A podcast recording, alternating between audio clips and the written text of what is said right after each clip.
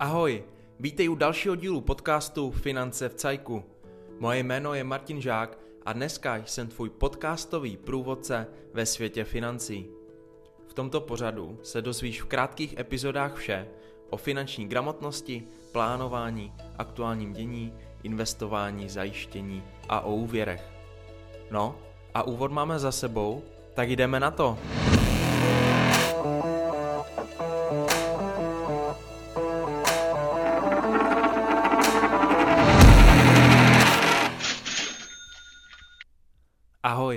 Dneska se podíváme na železnou rezervu, finanční polštář, finanční rezervu nebo jakkoliv to nazýváš ty. Prostě finanční prostředky, které si lidé drží k dispozici pro strýčka příhodu. Řekneme si, jak taková rezerva funguje, k čemu je, v čem mají Češi v tomto tématu problémy a pokud rezervu nemáš, tak si povíme, jak ji vytvořit. Finanční rezerva je velmi důležitá a může ti v mnoha situacích zachránit krk. Můžeme ji rozdělit na krátkodobou a dlouhodobou rezervu. Krátkodobá rezerva je dle mě základ a měl by s ní pracovat každý. Představme si příklad pana Nováka. Pan Novák má průměrný příjem, o finanční gramotnost se nikdy nezajímal a je zvyklý tak nějak finančně přežívat. Když mu přijde výplata, tak zaplatí nájem, načerpá plnou a zaplatí všechny nezbytné výdaje. Po zbytek měsíce zbytek peněz utratí za zábavu a na konci měsíce mu nic moc nezbyde. A hezky mu to vyjde, že když se blíží zůstatek na účtu nule, tak mu dojde další výplata.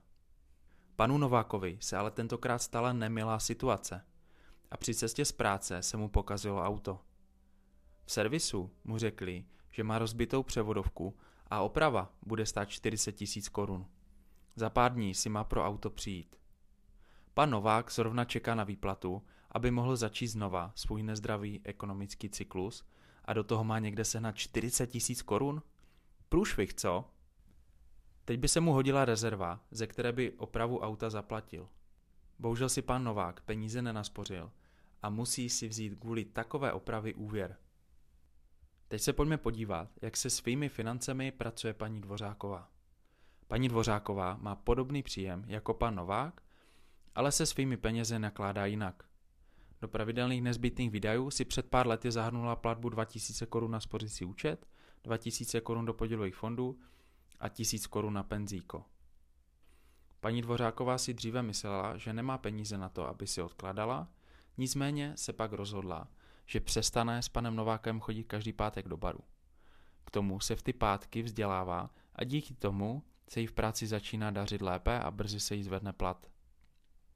Zároveň si nastavila na tyto platby trvale příkazy, takže ví, že se po příchodu výplaty její zůstatek hned o tyto výdaje sníží. Pak si dokáže výdaje na zábavu lépe rozvrhnout. Paní se stala taky nemilá situace. Bydlí ve starém domě a při deštích jí začala extrémně protékat střecha. Opraváři jí sdělili, že se další den staví a provedou opravu, která bude stát 40 tisíc korun. Paní Dvořáková není nadšená, ale potřebuje to opravit, tak se rozhodne použít svou krátkodobou železnou rezervu, kterou si pravidelně rozšiřuje na svém spořícím účtu. Tady tenhle příběh zní lépe, že? Paní Dvořáková se nedostala do slepé uličky a nemusela řešit zbytečný stres ohledně zhánění peněz. Předešla této situaci a zároveň ušetřila, protože nemusí platit úroky jako pan Novák, který teď bude splácet zbytečný úvěr. Zároveň pan Novák si stejně musí tu svoji zábavu odepřít a taky teď nebude chodit do baru, protože bude muset splácet nový úvěr. Přesně pro tyto a podobné případy je určena krátkodobá rezerva. Jedná se o finanční prostředky, které máme kdykoliv v případě nutné potřeby k dispozici. Jelikož potřebujeme, abychom měli peníze na dosah, tak je nemůžeme nikam investovat. Musíme se smířit s tím, že nám tyto peníze bude zžírat inflace. To je daň za likviditu. Můžeme tuto rezervu mít na spořícím účtu, kde se nám prostředky alespoň lehce zhodnotí a můžeme si je kdykoliv vybrat. Důležité je taky to, že máme rezervu na jiném místě, než tam, odkud platíme běžné výdaje. Jinak by se totiž paní Dvořákové stalo, že by nad rezervou nejspíš ztratila kontrolu a časem je utratila za něco nezbytného. Železná rezerva má smysl i u lidí, kteří s rozpočtem nemají takové problémy, jako jsme si zmínili v dvou předchozích případech. Například i firmy pracují často se svým rozpočtem tak, že si tvoří rezervy. Nenadálý výdaj se totiž může objevit každému a je dobré být na to připraven. Kolik peněz máš mít takto odloženo? To je individuální. Doporučuje se mít takto odložených pár měsíců nezbytných výdajů. Podle mě dává smysl zamyslet se, jaké maximální nenadále výdaje mohou ve tvém životě nastat. Jinou rezervu potřebuje OSVČ, který nedostane nemocenskou, když nebude pracovat a ke své činnosti zároveň potřebuje auto. A jinou rezervu potřebuje zaměstnanec grafik, který nemá žádné velké výdaje, nemá auto a pracuje z home office. Zkus se zamyslet, jaké situace by se ti mohly přihodit, ve kterých je třeba rychle zaplatit větší obnos peněz. Nebo co by se stalo, když by ti vypadl příjem na pár měsíců. Často to bývá několik desítek tisíc, po případě nižší stovky tisíc korun. Více peněz už je zbytečné držet na spořícím účtu, protože víc peněz nepotřebujeme ze dne na den nebo z týdne na týden. Takové peníze už můžeme uložit někam jinam a tvořit si tak dlouhodobou finanční rezervu. Dlouhodobá finanční rezerva nám může sloužit k různým účelům. Může se ti hodit k tomu, že tě přestane za pár let bavit práce, kterou děláš a budeš si chtít dát na nějakou dobu pauzu a k tomu využiješ svou rezervu. Může se ti hodit k tomu, že budeš řešit nějaké zdravotní komplikace a peníze se ti hodí na pomoc s tvým zdravotním stavem. Může se ti hodit pro potřeby budoucí rodiny, pro zajímavou investiční příležitost, pro tvůj podnikatelský nápad, pro vyhazov z práce, pro krach tvého podnikání, pro zajištění rodiny nebo pro další generaci. Jsou to peníze, které budeme potřebovat až někdy a je vhodné je uložit někam, kde se budou zhodnocovat minimálně nad úroveň inflace. Pokud je investujeme někam, kde bude výnos vyšší, tak se nám můžou peníze množit a dlouhodobá rezerva pak může být opravdu velký polštář. Možná spíš peřina. Gigantická peřina. Co když si si odkládat, ale mám pocit, že mi na to nezbývají peníze? Pokud jsi v takové situaci, tak máš několik možností. Důležité je s tím něco dělat, protože to není zdravá situace. Buď musíš snížit náklady, nebo zvýšit příjem. Dneska je nízká nezaměstnanost a svět je plný příležitostí. Pokud nejsi se svým příjmem spoko, můžeš se pohlednout po lépe placeném zaměstnání. Další možnost je, že se zlepšíš v tom, co děláš a dostaneš se na lepší příjem. O tom jsme se bavili v minulé epizodě. V dnešní době plno lidí dělá něco navíc ke svému zaměstnání. Pokud navyšovat příjem nechceš, tak se podívej na své výdaje.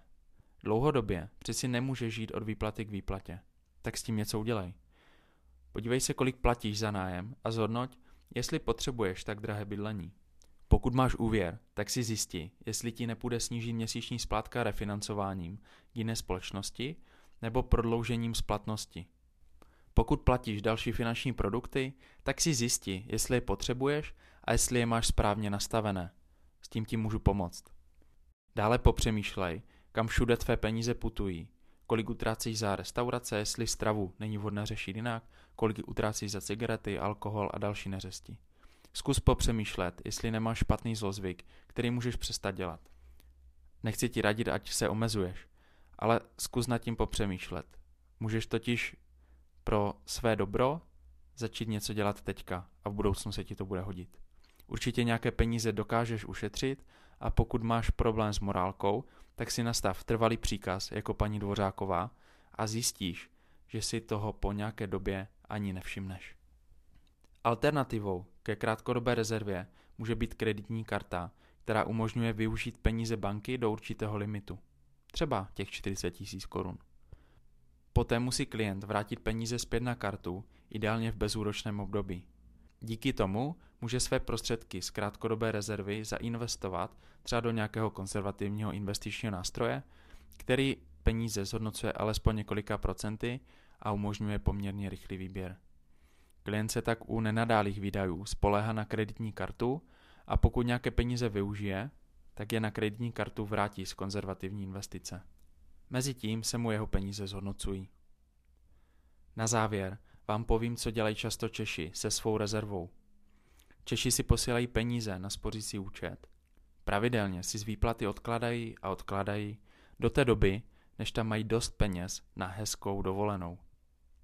Zajedou si na dovču a začínají znova. Prosím nechte si svou rezervu opravdu jen na vážné situace a klidně si kvůli rezervy založte další spořící účet. Dneska banky namízí účty zdarma, tak to přece není žádný problém. Za mě je to dnes vše. Doufám, že si svou rezervu tvoříš a až se něco stane, tak budeš v cajku. Příště se podíváme na téma spoření dětem, které dává smysl. Děkuji za pozornost a těším se na vás v příští epizodě. www.financevcajku.cz